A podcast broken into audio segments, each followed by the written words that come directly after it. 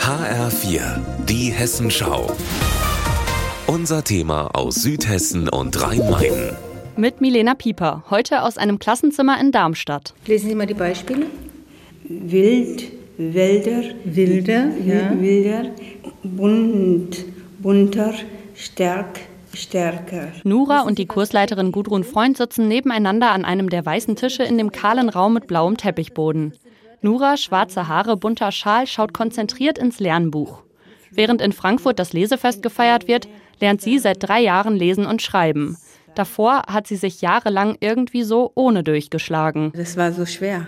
Wenn zur Arzt gehen, zur Bank gehen, wenn man nicht lesen wie blind ist. So hat Nura, die eigentlich anders heißt, sich gefühlt, bis sie Ende 40 war.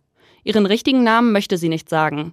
Zu groß ist die Scham. Immer jemand zu bitten, dass ein Brief kommt vom Kindergarten oder sowas, jemand liest, das ist ein bisschen unangenehm. So wie Nura geht es allein in Darmstadt rund 12.000 Erwachsenen. Sie sind gering literalisiert, können also nur einzelne Wörter oder einfache Sätze lesen. Jeder Text ist eine Herausforderung.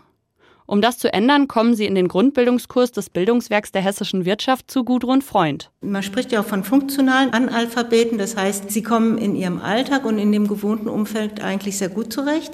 Und wenn sich was im Leben verändert, das ist eigentlich ein typischer Zeitpunkt, ähm, wenn jemand zu uns kommt. Im Schnitt sind die Kursteilnehmer 41 Jahre alt.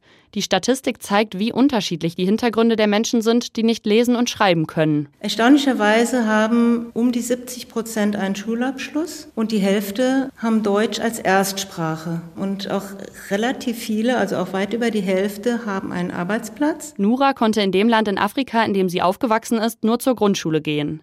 Bevor sie in Darmstadt angefangen hat, lesen und schreiben zu lernen, hat sie schon gearbeitet. Bekommen hat sie ihren Job als Reinigungskraft aber nur über Bekannte. Und dass sie nicht lesen konnte, weiß auf der Arbeit niemand. Das Helfersystem funktioniert oft sehr gut, ja, auch in der Schule schon, dass die Teilnehmenden schon wissen, wo holen sie Hilfe. Bei Nura waren das vor allem ihre beiden Kinder. Inzwischen kann sie allein zum Arzt gehen und Formulare ausfüllen. Ich bin nicht so perfekt, aber es geht. Und sie will weiterlernen.